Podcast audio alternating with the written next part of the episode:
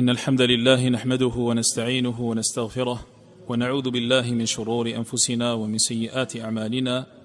من يهده الله فلا مضل له ومن يضلل فلا هادي له. وأشهد أن لا إله إلا الله وحده لا شريك له.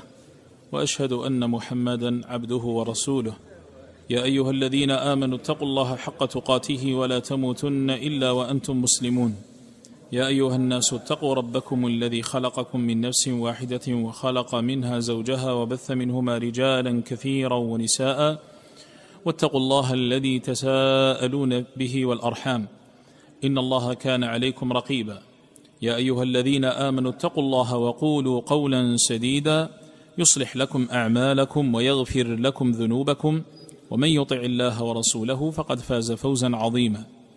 أما بعد فإن أصدق الحديث كتاب الله وأحسن الهدي هدي محمد صلى الله عليه وسلم وشر الأمور محدثاتها وكل محدثة بدعة وكل بدعة ضلالة وكل ضلالة في النار.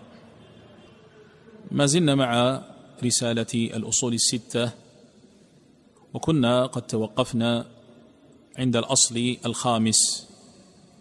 الأصل الذي بين فيه المصنف رحمه الله تبارك وتعالى ما يتعلق بأولياء الله سبحانه وتعالى وأولياء الشيطان حيث قال رحمه الله بيان الله سبحانه لأولياء الله وتفريقه بينهم وبين المتشبهين بهم من أعداء الله والمنافقين والفجار. لما ذكر رحمه الله في الأصل الرابع والأصل الرابع تكلم فيه عن العلماء ومن تشبه بهم وليس منهم ذكر هنا في هذا الأصل ما يتعلق ببيان الأولياء أولياء الله عز وجل وبيان الفرق بينهم وبين من تشبه بهم أو من ادعى الولاية بين الفرق بين أولياء الله عز وجل وأولياء الشيطان. بين في هذا الأصل أنه ليس كل من ادعى الولاية فإنه يكون صادقا. فإنه يكون صادقا. فقوله بيان الله سبحانه لأولياء الله يعني لأوليائه. الأولياء جمع ولي وهو مأخوذ من الولاية وهي المحبة والنصرة والقرب. وهذه الولاية أيها الإخوة لا تنال بالدعاوى إنما تكون بالاستقامة على كتاب الله وسنة رسول الله صلى الله عليه وسلم. وأهلها يتميزون عن غيرهم بعمل الصالحات يتميزون بالإيمان والتقوى. والشيخ رحمه الله في هذا الأصل الخامس هنا لخص أوصافهم بذكر آيات من كتاب الله سبحانه الايه التي ستأتي بإذن الله سبحانه وتعالى فيها صفات أولياء الله سبحانه وتعالى. فاذا المصنف هنا يذكر في هذا الأصل الفرق بين أولياء الله وأولياء الشيطان على ضوء ما جاء في كتاب الله وسنة رسول الله صلى الله عليه وسلم وإن كان هو يذكر على ضوء ما جاء في كتاب الله يعني في الآيات سيذكر آيات من كتاب الله عز وجل آيات من كتاب الله عز وجل. فيذكر في هذا الأصل هذا الفرق الفرق بين أولياء الله وأولياء الشيطان. وكل منهما له علامات أولياء الله لهم علامات وأولياء الشيطان لهم علامات يعرفون بها. وقد ذكرت في كتاب الله عز وجل ذكرت في كتاب الله سبحانه وتعالى هذا مثل ما سبق في الأصل الرابع. فالعلماء الربانيون العاملون هؤلاء جاءت صفاتهم في كتاب الله عز وجل ومن تشبه بهم أيضا جاءت صفاته في كتاب الله سبحانه وتعالى وكذا في سنة رسول الله صلى الله عليه وسلم. والمصنف هنا لما ذكر أدلة وستأتي آية آية أدلة من كتاب الله سبحانه وتعالى. هذا يعلمنا أيها الإخوة أن الحق وأهله يعرفون من جهة دلالة الكتاب والسنة يعرفون من جهة دلالة الكتاب والسنة. فإذا عرفت علامة أولياء الله تعالى صرت تعرف صرت تعرفه من غيرهم أو تميزهم عن عن غيرهم. فإذا الولاية لا تنال بمجرد الادعاء لا تنال بمجرد الادعاء إذ لابد من إقامة البرهان الشرعي على صحة هذه الدعوة. ولهذا يقول الشيخ محمد بن صالح العثيمين رحمه الله تبارك وتعالى فليس كل من ادعى الولاية يكون وليا وإلا لكان كل واحد يدعيها ولكن يوزن هذا المدعي للولاية بعمله وفي دعواه الولاية تزكية لنفسه وذلك ينافي تقوى الله عز وجل لأن الله تعالى يقول ولا تزكوا أنفسكم هو أعلم بمن اتقى انتهى كلامه رحمه الله. فهنا ينبغي أن نتعلم أمرين. الأمر الأول أن الناس في الولاية فريقان أولياء الله وأولياء الشيطان. والأمر الثاني أن لأولياء الله سبحانه وتعالى علامات يعرفون بها ويتميز بها المحق من المبطل يتميز بها المحق من المبطل. وفي كلام الشيخ العثيمين رحمه الله هنا يدل على وكلام الشيخ العثيمين رحمه الله تبارك وتعالى هنا فيه بيان أن الولاية لا تنال ب بمجرد الدعوة لا أبدا فلا بد من أدلة تدل على ذلك. ولهذا قال ولكن يوزن هذا المدعي للولاية بعمله بعمله هل هو من أهل الإيمان؟ هل هو من أهل التقوى؟ هل هو من الحريصين على العمل الصالح والمبتعدين عن محارم الله سبحانه وتعالى أم لا؟ ثم ذكر أمرا آخر الشيخ رحمه الله وهو أن الذي يدعي الذي يدعي الولاية فإنه بذلك يزكي نفسه. هذا الذي يقول أنه ولي الله فهذا يزكي نفسه وهذا كما قال يتنافى مع تقوى الله عز وجل. القائل ولا تزكوا أنفسكم هو أعلم بمن اتقى.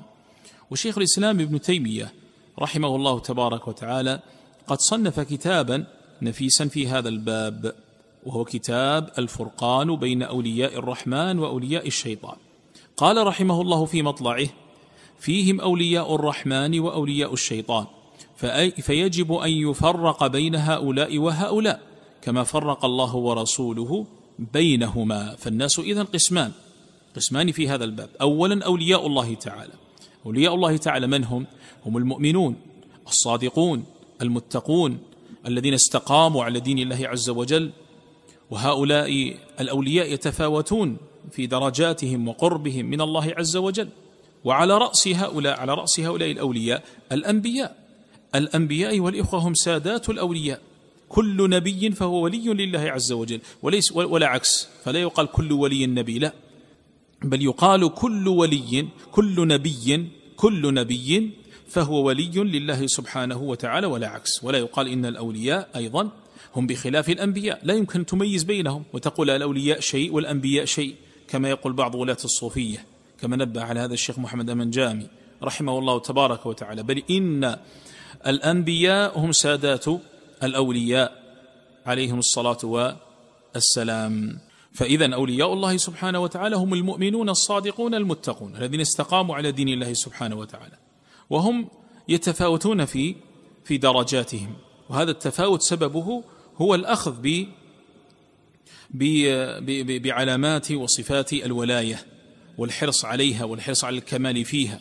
ولأجل ذلك كان هذا التفاوت التفاوت في الإيمان والتفاوت في تقوى الله سبحانه وتعالى. هذا القسم الأول. وأما القسم الثاني من الناس في هذا الباب وهم أولياء الشيطان. أولياء الشيطان هم الكفرة المكذبون. وهؤلاء أيضا يتفاوتون في العداوة. يتفاوتون في العداوة. الكفار ليسوا جميعا في مرتبة واحدة. ثمة معصوم الدم وثمة من أبيح دمه كالحربي فهم يتفاوتون. يقول المصنف رحمه الله ويكفي في هذا آية سورة آل عمران وهي قوله قل إن كنتم تحبون الله فاتبعوني يحببكم الله ويغفر لكم ذنوبكم. والله غفور رحيم. الآية. هذه الآية والإخوة يسميها العلماء بآية المحنة. يقول حسن البصري رحمه الله ادعى قوم أنهم يحبون الله فأنزل الله هذه الآية محنة لهم. هي آية المحنة لأنه يتبين من خلالها الصادق من الكاذب في ادعاء الولاية ومحبة الله سبحانه وتعالى. حيث أن الله تعالى ذكر ماذا؟ ذكر صفة من صفات أوليائه وعلامة من علاماتهم. ألا وهي اتباع الرسول صلى الله عليه وسلم. وهذه هي الإخوة أعظم صفات الأولياء أعظم صفات الأولياء.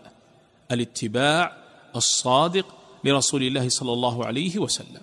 قال الشيخ عبد الرحمن بن ناصر بن سعدي رحمه الله وهذه الآية فيها وجوب محبة الله وعلاماتها ونتيجتها وثمراتها.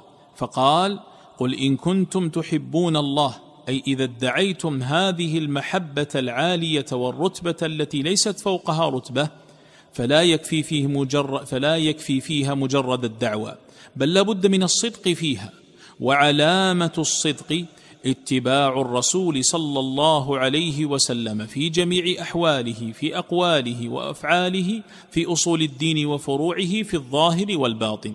فمن اتبع الرسول دل على صدق دعواه محبة الله تعالى وأحبه الله وغفر له ذنبه ورحمه وسدده في جميع حركاته وسكناته ومن لم يتبع الرسول فليس محبا لله تعالى فليس محبا لله تعالى.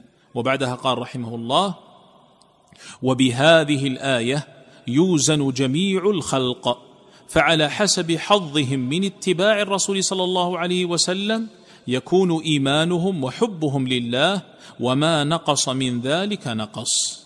انتهى كلامه رحمه الله. فهذه الآية آية عظيمة آية المحنة. فيها وجوب محبة الله سبحانه وتعالى وفيها علامة هذه المحبة وهي اتباع الرسول صلى الله عليه وسلم. قل إن كنتم تحبون الله فاتبعوني ونتيجتها وثمراتها يحببكم الله. ويغفر لكم ذنوبكم. يحببكم الله ويغفر لكم ذنوبكم. فنحن نستفيد هنا من كلام الشيخ عبد الرحمن بن ناصر السعدي رحمه الله أن علامة أولياء الله سبحانه وتعالى اتباع الرسول صلى الله عليه وسلم. والأمر الثاني الذي نستفيده أن الناس يتفاوتون في الولاية وذلك بحسب اتباعهم بحسب تفاوتهم في اتباع الرسول صلى الله عليه وسلم. وذكرها على حسب هذه العلامة والصفة.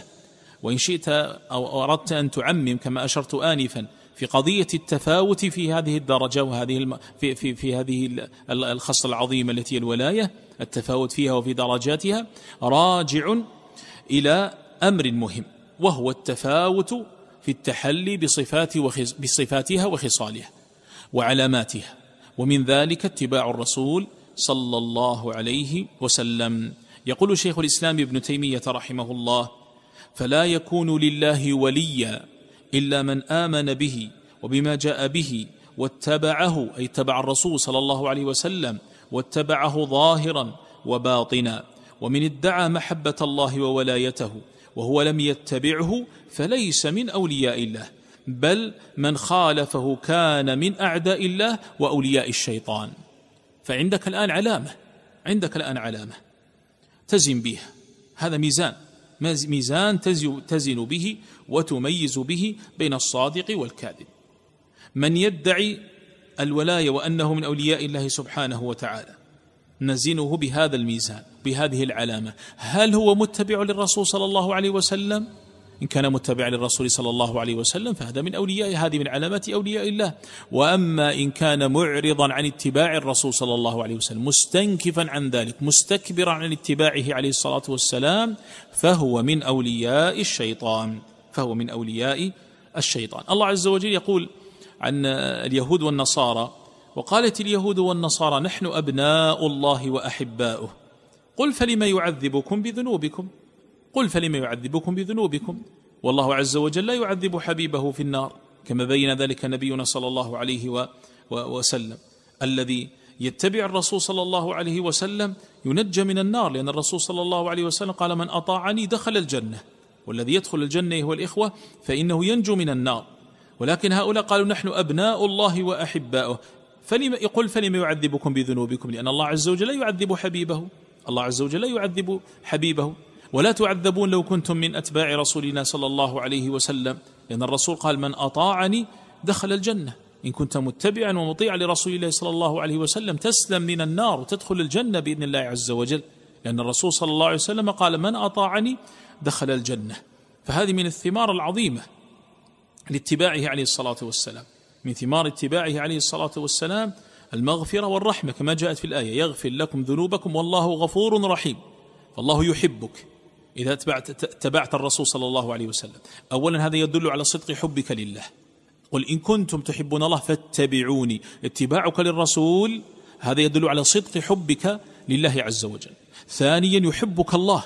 انظر إلى هذه النتيجة العظيمة. يحبك الله وإذا حب الله جل وعلا عبدا لا يعذبه بالنار. وإذا حب الله سبحانه وتعالى عبدا وفقه وسدده كما ذكر هنا بسعدي رحمه الله تبارك وتعالى سدده في جميع حركاته وسكناته. كما في الحديث القدسي فإذا أحببته كنت سمعه الذي يسمع به وبصره الذي يبصر به ويده التي يبطش بها ورجله التي يسمع بها ولئن سألني لأعطينه ولئن استعاذني لأعيذنه. فهذا من توفيق الله سبحانه وتعالى لهذا العبد وهذه لا شك أنها من الثمار العظيمة. وزد على ذلك المغفرة وزيد الرحمة لأن الله قال والله غفور رحيم في ختام هذه الآية. فهذه من ثمار اتباع الرسول صلى الله عليه وسلم. فإذا أيها الإخوة المصنف أورد هذه الآية وهذه الآية الأولى فيها هاته السمة. وإن شئت تقول السمة الأولى على حسب الترتيب هنا في ذكره هي السمة الأولى لأولياء الله عز وجل يتميزون بها عن غيرهم وهي اتباع الرسول صلى الله عليه وسلم. طيب الآن نحن ندندن ونقول اتباع الرسول اتباع الرسول. كيف يكون اتباع الرسول صلى الله عليه وسلم؟ اتباع الرسول أيها الإخوة يكون بمعرفة ما جاء به عليه الصلاة والسلام هذا أولا ثم العمل بذلك. هذا هو الاتباع الصادق لرسول الله صلى الله عليه وسلم. علم فعمل. الاتباع في معرفة ما جاء به صلى الله عليه وسلم. يكون بمعرفة ما جاء به. ثم العمل بذلك. وقد بين ذلك في الحديث القدسي الذي يقول الله جل وعلا فيه من عاد لي وليا فقد آذنته بالحرب. وما تقرب إلي عبدي بشيء أحب إلي مما افترضته عليه. ولا يزال عبدي يتقرب إلي بالنوافل حتى أحبه. أن يكون اتباعه في أي شيء اتباعه في الفرائض واتباعه في النوافل يعني ما ندب إليه من الأعمال. لأنه قال قال وما تقرب إلي عبدي بشيء أحب إلي مما افترضته عليه مما افترضت عليه. فأولياء الله عز وجل يتبعون الرسول في الفرائض التي جاء بها وكذلك في فعل النوافل. وهذا مما يزيد في رفعة الدرجات. فقال ولا يزال عبدي يتقرب إلي بالنوافل حتى أحبه. فإذا اتباع الرسول صلى الله عليه وسلم يكون بمعرفة ما جاء به والعمل بذلك فيكون باتباعه في الفرائض واتباعه في النوافل التي ندب إليها صلى الله عليه وسلم. فطريق تحصيل الولاية من جهة الاتباع يكون بمعرفة ما جاء به الرسول صلى الله عليه وسلم وهذا بالعلم وثانيا بالعمل به بالعمل به تعلم هديه وتعمل به. ومن ذلك أداء الفرائض والنوافل.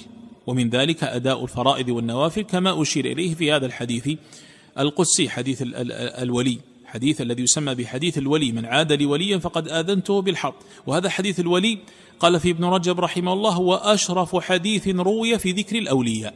أشرف حديث ذكر أو روي في ذكر الأولياء. وهنا تنبيه مهم على كلام الشيخ لما قال ويكفي في هذا آية آل عمران. يكفي في هذا. يعني هذه الآية وحدها كافية لمعرفة الأولياء حقا من غيرهم. لمعرفة الأولياء حقا من غيرهم لتعرف الصادقين من الكاذبين. وهذا بالنظر إلى ماذا؟ بالنظر لاتباع الرسول صلى الله عليه وسلم. طيب الذي يزعم أنه ولي ويقول وصلت إلى مرحلة لا أصلي ولا, ولا أحج ولا أفعل كذا؟ هل هذا يكون من أولياء الله عز وجل؟ أولا هو ادعاؤه الولاية هذا مما يدل على على نقص تقواه. ولا تزكوا أنفسكم واعلموا من اتقى. ثم يقول أنا لا أصلي. ثم يقول أنه لا, لا, لا, لا يحج. وغير ذلك من امتناعه عن الطاعات. ثم تجد مقبلا على المحرمات ويفعل الفواحش. يقول هذا من أولياء الله عز وجل. من أين جاءته الولاية؟ الولاية من علامتها اتباع الرسول. هل هذا متبع الرسول هل الرسول ترك الصلاة؟ هل ترك الحج؟ لا عليه الصلاة والسلام. فالذي يتبع رسول الله صلى الله عليه وسلم هذا الذي ينال الولاية. ومن ثم فإن هذه العلامة الواحدة كافية كافية في معرفة أولياء الله من أولياء الشيطان. وسبحان الله مع أنها كافية. تتعجب كيف يخلط الناس في هذا الباب مع أن هذا البيان واضح في كتاب الله سبحانه وتعالى. ولهذا قال الشيخ محمد أمان جامي رحمه الله والعجب كل العجب كون أمر الأولياء يلتبس على كثير من الناس مع أن الله تعالى لم يترك بيان صفات الأولياء للأنبياء أو الصالحين أو العلماء وإنما تولى بيان الأولياء بنفسه. يعني في كتاب الله عز وجل كمثل هذه الآية الله عز وجل هو الذي بين صفات أوليائه. قال وإنما تولى بيان الأولياء بنفسه. ومع ذلك كثر الخبط والخلط فيه عند جمهور المنتسبين إلى الإسلام الذين تربوا في أحضان المتصوفة الذين ظهروا بعد انقراض القرون المفضلة. انتهى كلامه رحمه الله تبارك وتعالى. ثم قال المصنف وفي آية في سورة المائدة وهي قوله يا أيها الذين آمنوا من يرتد منكم عن دينه فسوف يأتي الله بقوم يحبهم ويحبونه أذلة على المؤمنين أعزة على الكافرين يجاهدون في سبيل الله ولا يخافون لومة لائم. ذلك فضل الله يؤتيه من يشاء والله واسع عليم. هذه الآية أيها الإخوة ربنا سبحانه وتعالى يخبر فيها أن من ارتد عن دينه فلن يضر الله شيئا وإنما هو في الحقيقة يضر نفسه. من يرتد منكم عن دينه فسوف يأتي الله بقوم يحبهم ويحبونه. فالخاسر الذي الذي ارتد عن دين الله عز وجل وهو لن يضر الله شيئا بل هو يضر نفسه. لأن الله عز وجل له عباد مخلصون صادقون هم أولياء هم أولياء الله عز وجل. من أعظم صفاتهم أن الله يحبهم ويحبونه. كما قال هنا فسوف يأتي الله بقوم هم أولياء الله يحبهم ويحبونه. هذه من صفاتهم. الله يحبهم. وهذه من أجل النعم. هذه من أجل النعم. وقد ذكرت آنفا. أن الله عز وجل إذا أحب عبدا فإنه لا يعذبه بالنار. إذا أحب عبدا فإنه يسدده ويوفقه. يسدده في سمعه وفي بصره. يسدده في, في, في, في مشيه. فيوفق. وإن سأل الله أعطاه. وإن استعاذ به استعاذه أعاذه. فهذا خير عظيم. هؤلاء الذين أحبهم الله سبحانه وتعالى. فلذا كانت محبة الله لعبده من أجل النعم. فالله يحب هؤلاء. وهذا هو الشأن الشأن أن تكون محبوبا عند الله عز وجل. الشأن أن تحب. لا أن تحب. الشأن أن تكون أنت محبوبا عند الله سبحانه وتعالى. قد يدعي قوم أنهم يحبون الله عز وجل. لكن الله عز وجل يبغضهم. ولهذا الشأن كل الشأن أن يحبك الله سبحانه وتعالى. فأولا الله يحبهم. وهم يحبون الله تعالى. وحبهم لله عز وجل بصدق. هذا الحب لله بصدق وليس مجرد دعوة. يحبون الله جل وعلا وهم صادقون في ذلك قد برهنوا على صدقهم قد برهنوا على صدقهم. وهذا فيه التنبيه على معنى الولاية فيه التنبيه على معنى الولاية فهم أولياء الله سبحانه وتعالى. لما قال فسوف يأتي الله بقوم يحبهم ويحبونه هؤلاء أولياء الله سبحانه وتعالى. ثم ذكر بعد ذلك صفاتهم ذكر صفاتهم. أذلة على المؤمنين أعزة على الكافرين. هذه واحدة. يجاهدون في سبيل الله. ثانية لا يخافون لومة لائم ولا يخافون لومة لائم. هذه صفة رابعة أو هذه صفة, صفة أخرى. فهم أيها الإخوة أولا أذلة على المؤمنين وأعزة على الكافرين. ويجاهدون في سبيل الله ولا يخافون في الله لومة لائم. قال الشيخ ابن عثيمين رحمه الله فوصفهم بأوصاف هي علامة المحبة وثمراتها. هي علامة المحبة وثمراتها. الوصف الأول أنهم أذلة على المؤمنين. أذلة على المؤمنين. لا يحاربون المؤمنين لا يقفون ضدهم لا ينابذونهم كما قال هنا الشيخ العثيمين رحمه الله. يعني المراد بكلامه آه، أن ثمة تواضع من المؤمنين لإخوانهم.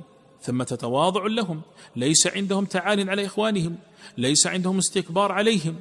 فمدح الله عز وجل هذا الذل من المؤمنين لإخوانهم. كما مدح الذل للوالدين واخفض لهما جناح الذل من الرحمة. مدح الذل في هذين الموضعين. والوصف الثاني قال الشيخ العثيمين أنهم أعزة على الكافرين أي أقوياء عليهم غالبون لهم.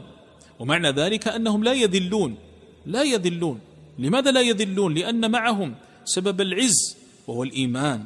سبب العز معهم هو الإيمان بالله سبحانه وتعالى.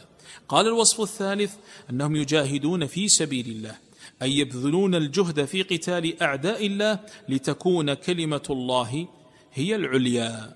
وكلام الشيخ ابن عثيمين هنا ابن عثيمين رحمه الله أنهم يبذلون الجهد في قتال أعداء الله سبحانه وتعالى فهذا نوع من أنواع الجهاد في سبيل الله. وربما يدخل فيه أنواع الجهاد الأخرى. الجهاد بالعلم والبيان الجهاد بالحجة والبرهان وجاهدهم به جهادا كبيرا كما قال الله عز وجل نبيه صلى الله عليه وسلم جاهدهم بهذا القرآن وهذا جهاد الحجة والبرهان فهم يجاهدون في سبيل الله.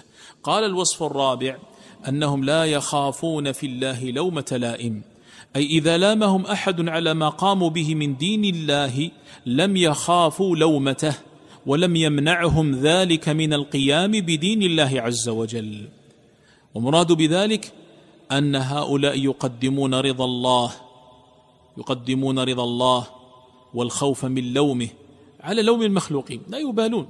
وهذا لا شك أنه يدل على قوة هممهم وعزائمهم لأن ضعيف القلب أيها الإخوة وضعيف الهمة تنتقض عزيمته عند لوم اللائمين إذا لاموه تنتقض عزيمته. وهذا علامة على أن في القلب تعبدا لغير الله سبحانه وتعالى. كما قال ابن سعدي رحمه الله فلا يسلم القلب من التعبد لغير الله حتى لا يخاف في الله لومة لائم. فهم لما قدموا رضا الله وقدموا الخوف من لومه سبحانه صاروا لا يبالون بلوم اللائمين. وهذا من صفات أولياء الله عز وجل. لا يخافون في الله لومة لائم. كما قال جل وعلا هنا ولا يخافون لومة لائم. فهذه صفات لأولياء الله. صفات لأولياء الله. وهي إن شئت أن تقول تفاصيل لصفة السابقة. الصفة السابقة هي اتباع الرسول صلى الله عليه وسلم التي قلنا إنها كافية. التي قلنا بأنها كافية اتباع الرسول صلى الله عليه وسلم. والمذكورات هنا كلها من هدي النبي صلى الله عليه وسلم. كلها من مذكور من هدي النبي صلى الله عليه وسلم هذه المذكورات. فهي داخلة في اتباع وهي تفصيل لبيان ذلك الاتباع. لكن تخصيصها بالذكر يدل على ماذا؟ يدل على أهميتها وعظم أثرها في تحقيق الولاية في تحقيق الولاية. فلذلك ذكرت ونص عليها. قال رحمه الله في آية يونس وهي قوله ألا إن أولياء الله لا خوف عليهم ولا هم يحزنون الذين آمنوا وكانوا يتقون. هذه الآية ذكر الله فيها وصفين للأولياء الإيمان والتقوى. الذين آمنوا وكانوا يتقون. ألا إن أولياء الله لا خوف عليهم ولا هم يحزنون؟ هذه من الثمرات العظيمة. لا خوف عليهم ولا هم يحزنون. من هم أولياء الله؟ الذين آمنوا وكانوا يتقون. آمنوا بقلوبهم واتقوا بجوارحهم وأفعالهم. قال الشيخ العثيمين رحمه الله وهذا إذا جمع بين الإيمان والتقوى فالإيمان بالقلب والتقوى بالجوارح. الإيمان سر والتقوى علانية. أما إذا أطلق أحدهما فإنه يدخل فيه الآخر ضمنا يعني أن الإيمان والتقوى من الألفاظ التي إذا إذا اجتمعت افترقت وإذا افترقت اجتمعت. إذا اجتمعت في في في الذكر افترقت في المعنى. صار لكل واحدة منها معنى. وإذا افترقت في الذكر اجتمعت فصارت كل واحدة تشمل معنى الأخرى. فهنا لما جمع بين الإيمان والتقوى الذين آمنوا وكانوا يتقون آمنوا بقلوبهم واتقوا بأفعالهم وجوارحهم. والشاهد أيها الإخوة أن الآية ذكر فيها علامتان لأولياء الله عز وجل الإيمان والتقوى. فمن كان مؤمنا تقيا كان لله وليا كما قال شيخ الإسلام ابن تيمية رحمه الله تبارك وتعالى. إذا فالولي أيها الإخوة تجده طائعا لله سبحانه هذا المتقي المؤمن هذا الذي يتبع الرسول. هذا تجده طائعا لله. تجده طائعا لله محافظ على الصلاة والصيام والحج وبقية الأركان. هذه الأعمال التي يؤديها كلها تدل على صدق إيمانه تدل على صدق, صدق إيمانه. ولذلك لو سأل سائل وقال نحن نسمع أن الولي تسقط عنه التكاليف. هل الولي تسقط عنه التكاليف؟ ولا تجد من يقول أن الكعبة تأتي تطوف بالولي ليس الولي الذي هو يذهب ويطوف بها. وتجده يقترف المحرمات والفواحش باسم ماذا؟ باسم الولاية. باسم الولاية. يقول هو ولي من أولياء الله عز وجل.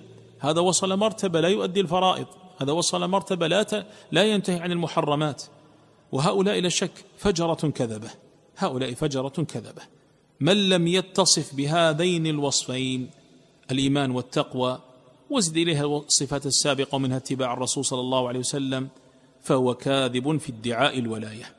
ولذلك قال في سبحانه وتعالى في الحديث القدسي في حديث الولي ولا يزال عبدي يتقرب إلي بالنوافل تجده عابدا طائعا الأولياء هم أهل تقرب أهل تقرب إلى الله هم أهل طاعة أهل عبادة مجتهدون فيها هؤلاء هم الأولياء وترتفع درجاتهم ترتفع درجاتهم لأنهم يتفاوتون فترتفع درجاتهم. كلما حرصوا على ذلك التقرب والطاعة لله سبحانه وتعالى. فهاتان الصفتان المذكورتان في في آية يونس الذين آمنوا وكانوا يتقون تدلان على أن الناس يتفاوتون في الولاية.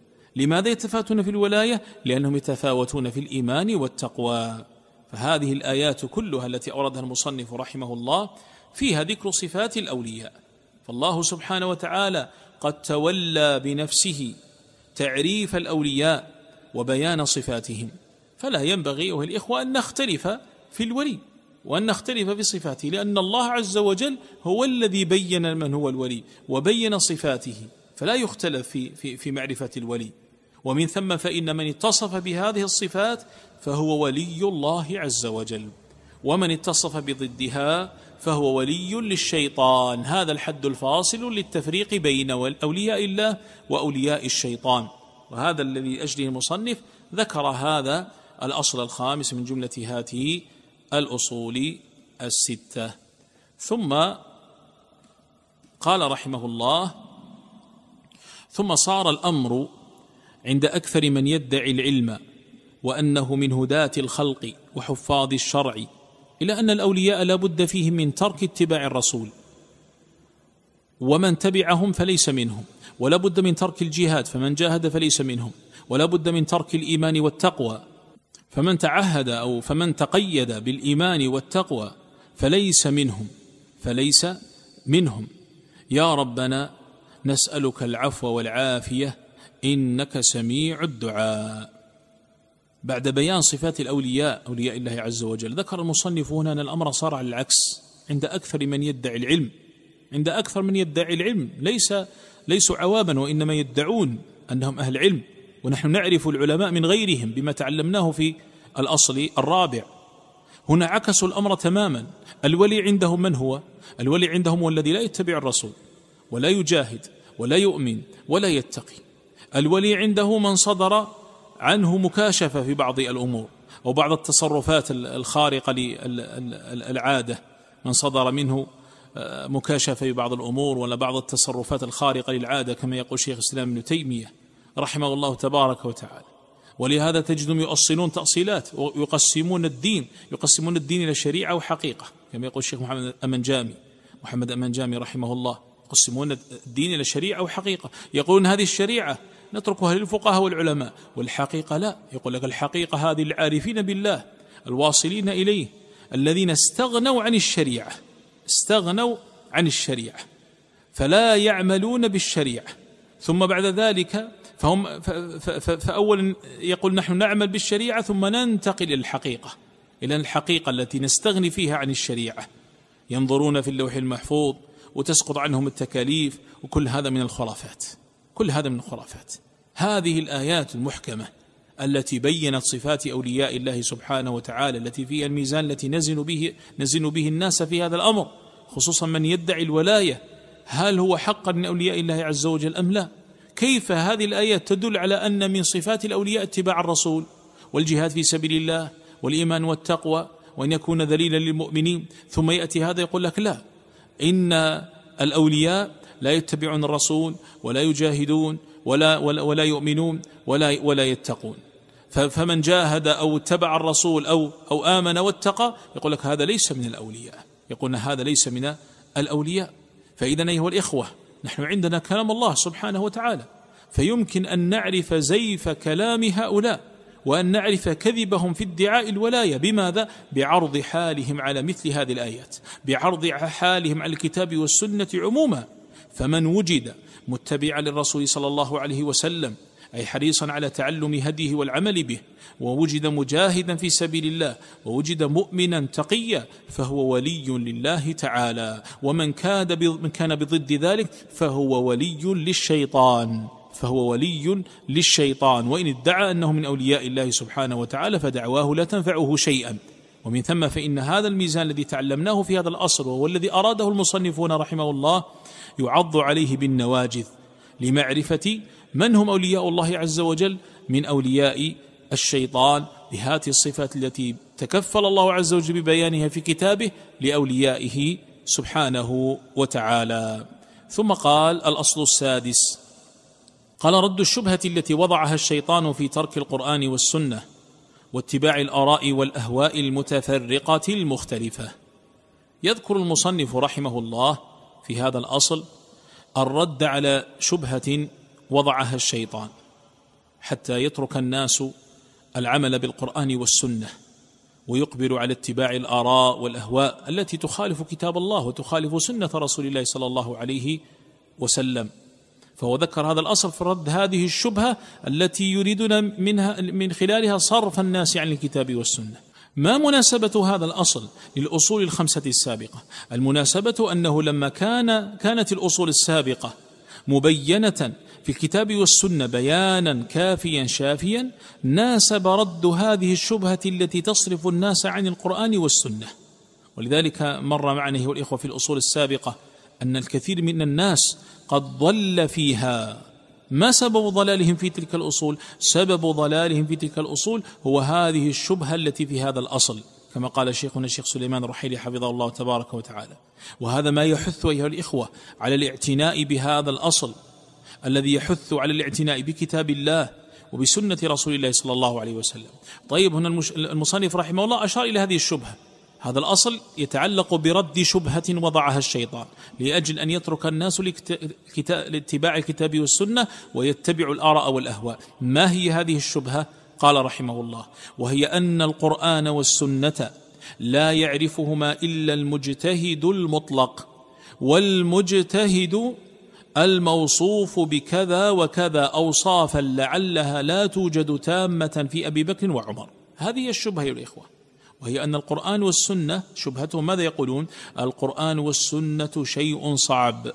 لا يمكن أن يفهم.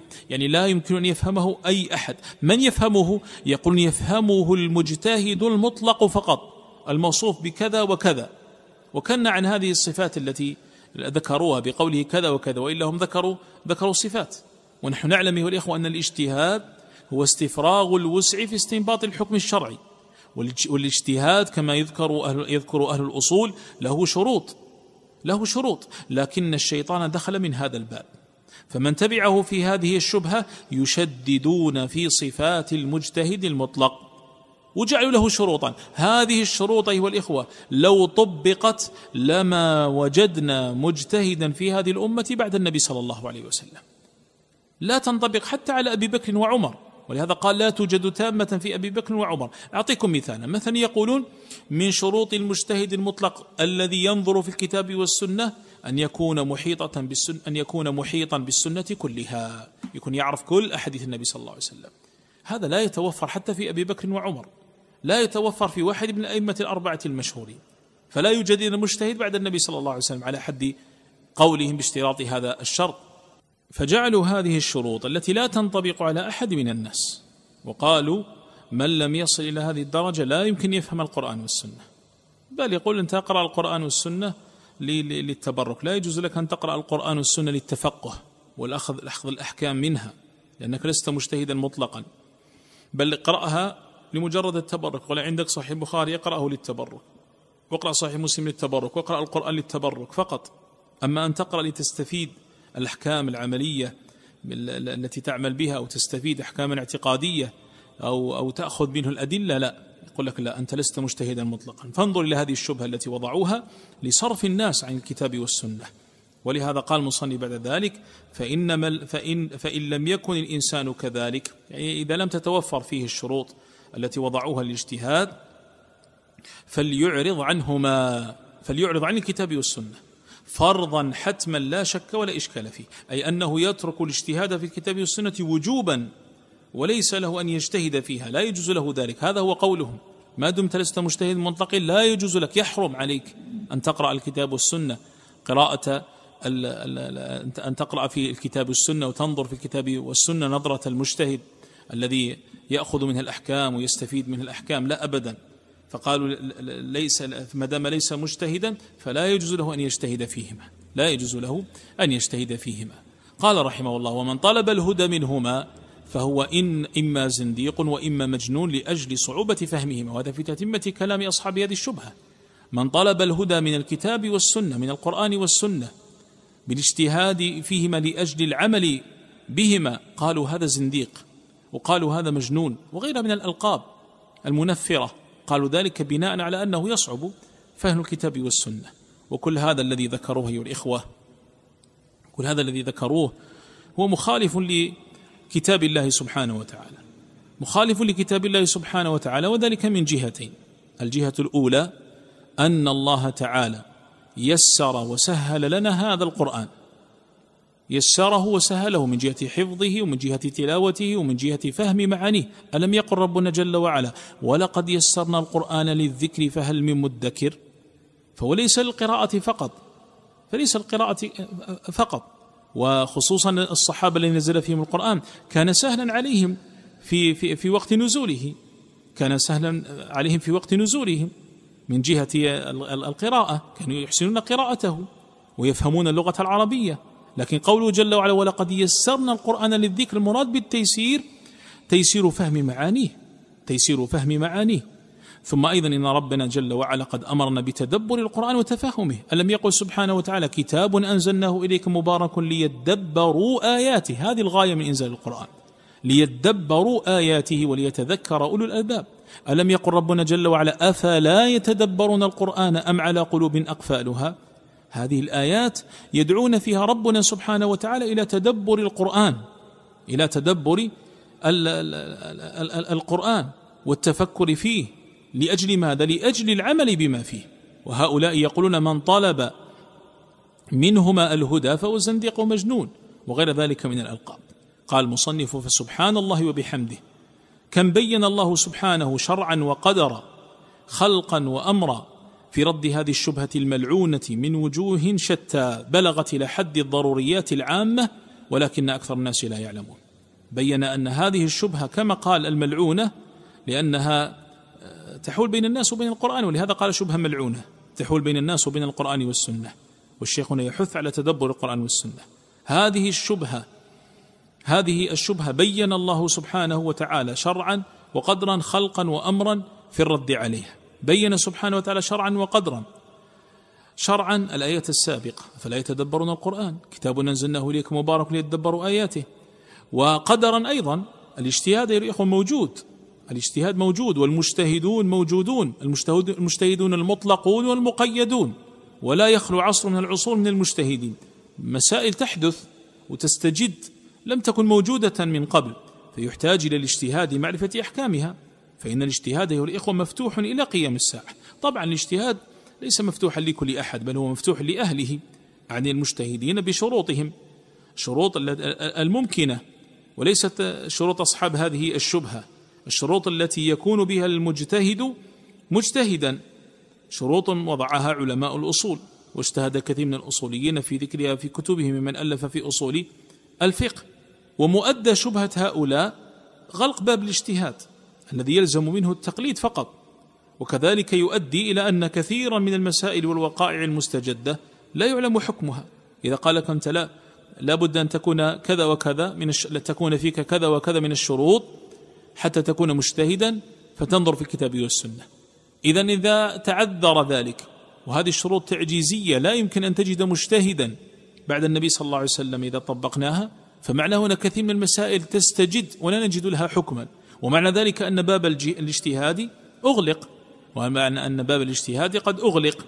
يقول الشوكاني رحمه الله تبارك وتعالى في القول المفيد في أدلة الاجتهاد والتقليد قال فإن هذه المقالة بخصوصها أعني انسداد باب الاجتهاد. لو لم يحدث من مفاسد التقليد إلا هي لكان فيها كفاية ونهاية فإنها حادثة رفعت الشريعة بأسرها. واستلزمت نسخ كلام الله ورسوله صلى الله عليه وسلم وتقديم غيره غيرهما واستبدال غيرهما بهما. واستبدال غيرهما بهما. فهذه المقالة نقد كلام الشوكاني أن هذه المقالة أيها الإخوة المقالة مؤداها غلق باب الاجتهاد غلق باب الاجتهاد لأن تلك الشروط التي ذكروها غير محققة في أحد بعد موت النبي صلى الله عليه وسلم. ثم قال المصنف رحمه الله خلقا وأمرا يعني بين الله جل وعلا ذلك خلقا لأن الله الذي خلق الخلق حثهم على الاجتهاد والتدبر في كتابه. أفلا يتدبرون القرآن؟ وزد على ذلك فإن الله الذي خلق الخلق قد ميز الإنسان عن غيره كما يقول الشيخ محمد المنجامي رحمه الله ميز الإنسان عن غيره بالعقل. العقل الذي يفهم به ما أمره الله جل وعلا به. أمره به في كتابه ولا أمر به رسوله صلى الله عليه وسلم في سنته. وأمرا والمراد بقوله وأمرا يعني أمر الله جل وعلا في كتابه بالاجتهاد والتدبر في كتابه. كتاب أنزلناه إليك مبارك ليدبروا آياته. قال في رد هذه الشبهة الملعونة من وجوه شتى بلغت إلى حد الضروريات العامة المقصود بقوله حد الضروريات أي أنها غاية في الوضوح والبيان. لا يمكن لأي أحد أن يردها ومع ذلك قال ولكن أكثر الناس لا يعلمون. لا يعلمون هذا الذي بينه الله تعالى في في في كتابه. ثم أورد المصنف رحمه الله آيات من سورة من سورة ياسين. وفيها قول الله عز وجل لقد حق القول على أكثرهم فهم لا يؤمنون إلى قوله إنما تنذر من اتبع الذكر وخشي الرحمن بالغيب فبشره بمغفرة وأجر كريم هذه الآيات في سورة ياسين. لقد حق القول على أكثرهم فهم لا يؤمنون. إنا جعلنا في أعناقهم أغلالا فهي إلى الأذقان فهم مقمحون. وجعلنا من بين أيديهم سدا ومن خلفهم سدا فأغشيناهم فهم لا يبصرون. سواء عليهم أأنذرتهم أم لم تنذرهم لا يؤمنون. إنما تنذر من اتبع الذكر وخشي الرحمن بالغيب فبشره بمغفرة وأجر كريم. هذه الآيات أوردها رحمه الله استدلانا على قوله ولكن أكثر الناس لا يعلمون. فهذه الآيات تصف المعرضين عن تعلم الشرع والعمل به. كما قال ابن كثير رحمه الله تصف المعرضين عن تعلم الشرع والعمل به. وهم بخلاف من ينتفع بالذكر الذين قال فيهم إنما تنذر من اتبع الذكر أي اتبع هذا القرآن وخشي الرحمن بالغيب فبشره بمغفرة وأجر كريم. فهذا الأصل السادس يدعو فيه المصنف إلى العناية بالوحيين إلى العناية بالكتاب والسنة بقراءة القرآن وتدبره وقراءة السنة وتفهمها. وهذا الأمر ميسر للفهم بإذن الله عز وجل. وإن كانت طبعا أفهام الناس تختلف أفهام الناس تختلف. لما نقول بأن القرآن ميسر وميسر الفهم وكذا السنة فأفهام الناس لا شك أنها تختلف. ثمة من الناس من يفهم القرآن الفهم الذي يعرف به الدين مجملا وهذا لكل أحد. يسمع الآية واقيموا الصلاة يعرف بأنهم مامورون بإقامة الصلاة. هذا كل أحد يعرف ذلك. وثمة من يفهم القرآن الفهم الدقيق لأن عنده من الآلة ما ليست عند غيره. عنده من علم الأصول واللغة العربية وغير ذلك ما ليس عند غيره فيفهم القرآن فهما دقيق لا يفهمه غيره. فالناس يتفاوتون في هذا لكن ثمة مرتبة يستوي فيها الجميع. وهو فهم القرآن الفهم الذي يعرف به الدين مجملا. قال آخره يعني هذا هذا آخر الأصول الستة. الحمد لله رب العالمين وصلى الله على سيدنا محمد وعلى آله وصحبه وسلم تسليما كثيرا إلى يوم الدين. فختم رسالته بعد بيان الأصول الستة بحمد الله عز وجل والحمد لله أولا وآخرا. وبالصلاة على النبي صلى الله عليه وسلم وجمع هنا بين الصلاة عليه والتسليم عليه صلى الله عليه وسلم. إن الله وملائكته يصلون على النبي يا أيها الذين آمنوا صلوا عليه وسلموا تسليما. فجمع بين الصلاة عليه وقال وصلى الله على سيدنا محمد وعلى آله وصحبه وسلم تسليما كثيرا وبين التسليم عليه صلى الله عليه وسلم. وهذا آخر الشرح الذي نسأل الله عز وجل أن ينفعنا به وأن يوفقنا إلى العمل بما استفدنا منه. إن ربنا سميع الدعاء. والله تعالى أعلم. وصلى الله وسلم وبارك على نبينا محمد وعلى آله وصحبه أجمعين. سبحانك اللهم وبحمدك. أشهد أن لا إله إلا أنت. أستغفرك وأتوب إليك.